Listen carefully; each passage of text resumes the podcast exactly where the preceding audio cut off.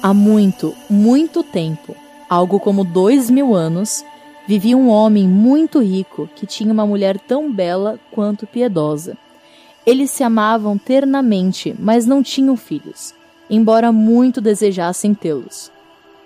A mulher rezava aos céus dia e noite, implorando para ter filhos, mas eles não vinham. Frente à casa onde via o casal, crescia um pé de zimbro, e num dia de inverno em que a mulher estava sobre ele, descascando uma maçã, cortou um dedo. Ai! E o sangue caiu na neve. E ao olhar o sangue, caiu em grande tristeza. Ai, se eu tivesse um filhinho vermelhinho como sangue e branquinho como essa neve. E ao dizer essas palavras, sentiu de repente em sua alma uma grande alegria. Teve o pressentimento de que algo inesperado iria acontecer. Um mês se passou e a neve derreteu. Dois meses se passaram e tudo verdejava. As flores brotaram da terra. Quatro meses se passaram e todas as árvores entrelaçavam os galhos verdes. Os passarinhos cantavam e era possível ouvir por todos os bosques. As flores haviam caído das árvores ao fim do quinto mês, e a mulher não se cansava de passar horas e horas sob o tão perfumado pé de zimbro. Passado o sexto mês, quando os frutos estavam cheios e substanciosos, ela sentiu em sua alma uma grande tranquilidade. Ao chegar o sétimo, ela comeu tantas bagas de zimbro que, para sua tristeza, adoeceu. Depois que passou o oitavo mês, ela chamou o marido chorando e lhe disse: Se eu morrer, enterre-me sob o zimbreiro. E de repente, ela se sentiu consolada e contente, e deste modo transcorreu o nono mês deu à luz, então, a um menino branco como a neve e corado como o sangue. Ao vê-lo, tão grande foi a sua felicidade que acabou morrendo de alegria.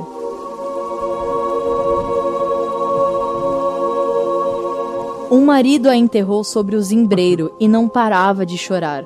Depois de algum tempo, suas lágrimas começaram a cair menos copiosamente e finalmente secaram. Então, tomou por esposa outra mulher. Com a segunda mulher, ele teve outra filha, e como já dissemos, do primeiro casamento lhe ficaram um menino vermelho como sangue e branco como a neve. Quando a segunda esposa olhava para a filha, caía de amores por ela, mas quando olhava para o menino, o ciúme lhe oprimia o coração. Parecia-lhe que o menino era um fardo contínuo e pensava apenas em garantir à própria filha toda a sua herança. O demônio lhe inspirou um ódio profundo ao garoto. Mandava-o de um lado para o outro, tratando-o com empurrões e sopapos. Assim, o pequenino vivia em constante alerta, aterrorizado. Quando voltava da escola, não tinha um segundo sequer de paz. Certa feita, quando a mulher se encontrava na dispensa, a filha apareceu e lhe disse: Mamãe, mamãe, me dá uma maçã, eu quero muito uma maçã. Claro, minha filha. Assentiu a mãe e lhe ofereceu uma bela maçã, que tirou da cesta. Essa tinha uma tampa enorme e pesada, com uma fechadura de ferro grande e cortante. Mamãe, não poderias dar também uma maçã para o meu irmãozinho? A mulher ficou irritada e respondeu: Posso, mas somente quando ele voltar da escola. Neste momento, ao olhar pela janela, viu o menino chegar. Então, como se o demônio houvesse penetrado em sua alma, a mulher arrebatou a maçã que dera à menina, dizendo a ela: Tu não vai ganhar a maçã antes do seu irmão. E repondo a fruta na cesta, fechou-a. Quando o menino chegou à porta, o demônio a inspirou a acolhê-lo com uma ternura fingida. Meu filho, você gostaria de ganhar uma maçã? Perguntou ao pequeno, olhando-o furiosamente. Mamãe, você me olha com um olhar que me dá medo. Sim, eu quero uma maçã. E a voz demoníaca interior fez com que ela dissesse: Vem comigo. E levantando a tampa da caixa, disse: Pega você mesmo a maçã. Assim que o menino se curvou, o diabo voltou a tentar a mulher. Ela fechou a cesta tão bruscamente, a fechadura cortante cortou a cabeça do menino. E essa caiu entre as maçãs. No mesmo instante, a mulher caiu em grande aflição. Meu Deus, como que eu vou sair dessa? Foi ao seu quarto e tirou de uma cômoda um pano branco. Colocou novamente a cabeça sobre o pescoço do garoto e amarrou o pano em torno dele, de maneira que a não percebesse a ferida. E então sentou o menino morto numa cadeira diante a porta, com uma maçã na mão. Mais tarde, a pequena Marlene entrou na cozinha procurando sua mãe, que estava junto ao fogo, mexendo com uma colher freneticamente. Mãe, mãe, mãe, mãe, o meu irmão ele tá sentado lá na frente da porta, ele tá todo branco com uma maçã na mão, eu não entendi nada. Eu pedi a maçã e ele não me deu, ele não tá me respondendo, eu tô muito assustada. Volte lá. E se ele não te der uma resposta, dá-lhe uma bufetada. A pequena Marlene foi aonde o irmão estava e lhe disse: Maninho, maçã. Como o menino não respondia, a menina deu uma bufetada na cabeça, que caindo rolou pelo chão. A menininha ficou terrivelmente assustada e se pôs a chorar e gritar. Correu até a mãe e exclamou: Mãe, eu arranquei fora a cabeça do meu irmão. Que coisa terrível você fez. Mas fique calada.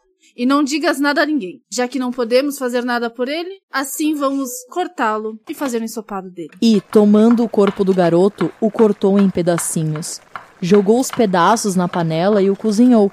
A pequena Marlene chorava copiosamente, e tantas foram as lágrimas que caíram na panela que não foi preciso salgar a comida. Quando o pai chegou em casa, sentou-se à mesa e perguntou: Onde está o meu filho? A mulher serviu-lhe uma grande travessa de carne com salsa negra, enquanto a pequena Marlene continuava a chorar sem parar. O homem tornou a perguntar: Onde está o meu filho? Ó, ele viajou para a casa dos parentes. Ele pretende passar uma temporada lá, não está sabendo? E o que ele vai fazer lá? Ele deveria pelo menos se despedir de mim, né, pô? Eu sou pai dele. Ele estava impaciente. Pediu-me para ficar umas seis semanas lá. Ele está bem, bem cuidado. Estará em boas mãos. Bom, isso me deixa muito triste. Ele não foi um bom garoto dessa vez. Sequer disse tchau. E depois ele começou a comer. Voltando-se para a menina, ele disse: Marlene, minha querida, por que está chorando? Seu irmão já vem logo. E dirigindo-se à mulher, disse: Minha querida, esta comida está deliciosa hoje. Você caprichou, hein? Passa um pouco mais para mim. Claro. E quanto mais comia, mais o ensopado lhe parecia delicioso. Eu vou ter que repetir mais uma vez. Eu não quero que sobre nada. Parece-me que foi feito só para mim, especialmente. E o pai continuou comendo, jogando os ossos sobre a mesa, até que nada mais restou na travessa. Enquanto isso, a pequena Marlene foi à sua cômoda e pegou da gaveta inferior o seu lenço de seda mais bonito, recolheu os ossos sob a mesa, envolveu-os no lenço e os levou para fora, guardou-os entre a erva, debaixo do pé de zimbro, e depois de fazê-lo, sentiu um grande alívio, parando de chorar. Então o zimbreiro começou a se agitar, separando e juntando os seus galhos, tal qual uma pessoa que, sentindo-se muito feliz, bate palmas. Em torno da árvore formou-se uma espécie de neblina e no meio dela surgiu repentinamente uma chama, da qual saiu voando um belíssimo passarinho que se elevou em uma grande altura, cantando maviosamente. E quando desapareceu, o zimbreiro ficou novamente como antes, mas o lenço com os ossos sumira. A pequena Marlene sentiu na alma uma grande paz e uma imensa alegria, como se o seu irmãozinho ainda estivesse vivo. Entrou novamente em casa, sentou-se à mesa e comeu seu jantar. Mas o pássaro continuou a voar. Chegou então à casa de um ferreiro, onde parou e se pôs a cantar.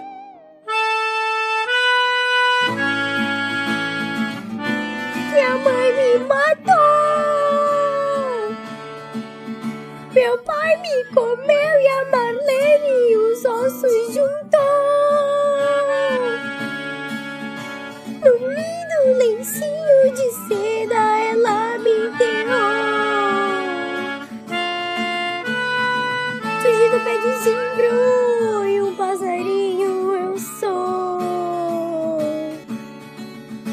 O ferreiro estava em sua oficina, fazendo uma corrente de ouro.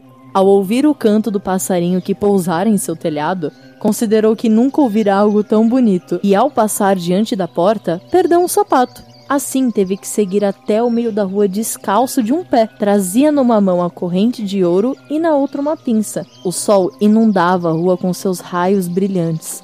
Erguendo os olhos, ele fitou o passarinho. Como cantas bonito. Cante-me novamente essa canção. Respondeu o lindo passarinho. Se não me pagam, não torna a cantar. Dá-me a corrente de ouro e cantarei novamente. Toma! Agora, cante pra mim de novo. O passarinho desceu, segurou a corrente com sua pata direita e, pondo-se diante do ferreiro, cantou. Minha mãe me matou! Meu pai me comeu e a Marlene os ossos juntou! Num lindo lencinho de seda ela me enterrou! Surgi do pé de zimbro e um passarinho eu sou! Depois a pequena ave voou à casa de um sapateiro e, pousando no telhado, voltou a cantar. Ao ouvir a canção, o sapateiro saiu de casa e olhou para o telhado, protegendo os olhos com uma mão para evitar que o sol cegasse. Meu Deus, que belo som é esse? Como cantas bem, passarinho. E voltando-se para casa, gritou: Mulher, mulher, acorde! Olha isso, tem um belo passarinho cantando aqui, tu tá vendo? Como ele é lindo, como ele canta bem. Depois chamou as filhas e os filhos dela, os aprendizes e as criadas, e todos vieram à rua para contemplar o lindo passarinho. Tinha ele uma plumagem roxa cintilante e as asas torneadas. Em volta do seu pescoço, uma faixa de puro ouro, e os seus três olhos eram cintilantes como as estrelas. Pássaro, pássaro, canta novamente pra gente. Eu quero muito ouvir tua canção de novo. Disse o sapateiro. Se não me pagam, não torno a cantar. Dá-me algo em troca. Mulher, mulher, faz o seguinte, vai até o sótão e pega aquele alçar amarelo que tá debaixo da prateleira. Por favor, pega lá rapidão pra gente. A mulher, obedecendo, trouxe o par de all-stars amarelo. Toma, agora canta por favor de novo pra mim. Quero muito te ouvir cantar. O passarinho desceu rapidamente, calçou o seu all-star amarelo e subiu ao telhado para cantar. Minha mãe me matou! Meu pai me comeu e a Marlene os ossos juntou! Num lindo lencinho de seda ela me enterrou! Surgi do pé de zimbro e um passarinho eu sou! Terminando a canção, o pássaro alçou o voo, trazia em seu pescoço uma corrente de ouro e em seus pés seu all-star amarelo, e voou até um moinho, e nele estavam sentados vinte empregados do moleiro que trabalhavam numa pedra que cortavam. Então o passarinho pousou em frente ao moinho e cantou. E um dos homens parou de trabalhar. Meu pai me comeu e a Marlene E mais dois homens pararam de trabalhar e ficaram a escutar. Num lindo lencinho de seda ela me enterrou! Agora, cinco homens trabalhavam. Surgi do pé de zimbro e um passarinho eu sou! E agora, apenas um. O último dos trabalhadores parou para escutar o derradeiro verso. Passarinho, Disse o trabalhador. teu canto é tão belo. Canta-me novamente, porque eu quero ouvir desde o início. Não, se não me pagam, não torno a cantar. Me dê o amolador que eu cantarei novamente. Se ele fosse meu, eu te daria. Se cantares novamente, nós te daremos um amolador. É, realmente. Não daríamos Aham. mesmo. Por favor, cante mais. O passarinho desceu rapidamente e todos os vinte empregados se juntaram para baixar uma alavanca. E assim conseguiram levantar o amolador. E o pássaro passou o pescoço pelo buraco do amolador como se ele fosse um colar. E voando novamente para a árvore, ele cantou. Minha mãe me matou! Meu pai me comeu e a Marlene os ossos juntou! Num lindo lencinho de seda ela me enterrou! Surgi do pé de zimbro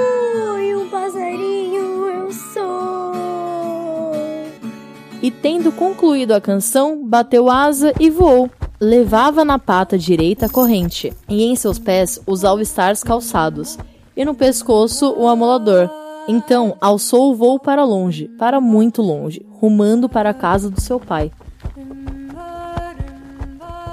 Estavam o pai, a mãe e a pequena Marlene sentados na sala. Estou me sentindo tão tranquilo com essa família. Sou tão feliz com vocês. Mas eu não estou. Sinto-me atormentada. É como se uma grande tempestade estivesse sobre mim. Já a pequena Marlene chorava sem parar. Foi quando chegou, voando o pássaro, tendo pousado no telhado. Ah, mas eu estou feliz. Lá fora o sol brilha, tenho a impressão de que irei rever um velho amigo novamente. Eu não. Sinto-me tão preocupada que os meus dentes estão batendo. Sinto como se tivesse chamas correndo em minhas veias. E ela rasgou os vestidos em busca de frescor, enquanto a pequena Marlene, no cantinho, continuava a chorar. Chorava tanto que, com o prato diante dos olhos, encharcava-o completamente. Então um pássaro pousou no pé do zimbro e cantou.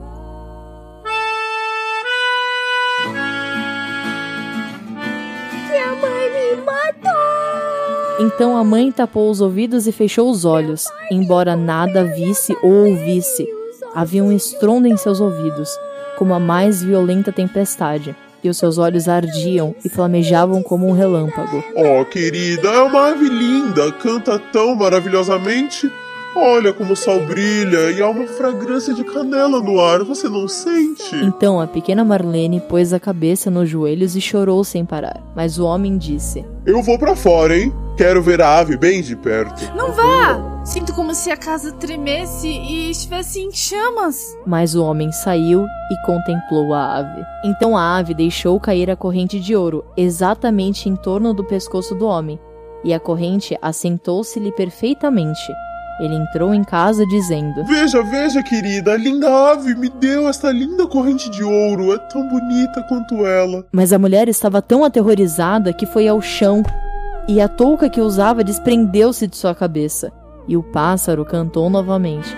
Minha mãe me matou!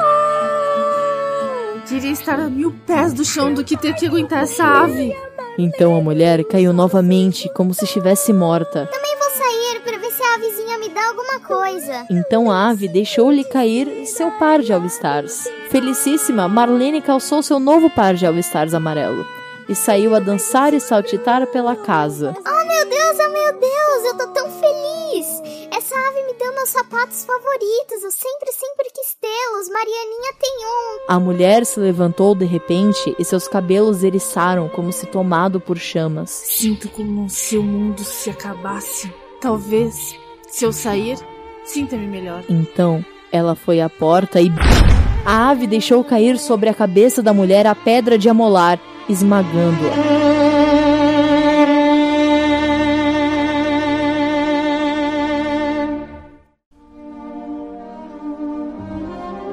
O pai e a pequena Marlene ouviram barulho e saíram, vendo a fumaça, a chama e o fogo que se elevaram do lugar. E quando tudo se acalmou, viram à frente o irmãozinho. De volta, o garoto pegou o pai e a pequena Marlene pela mão. Repletos de alegria, os três voltaram para casa e sentaram-se à mesa para jantar.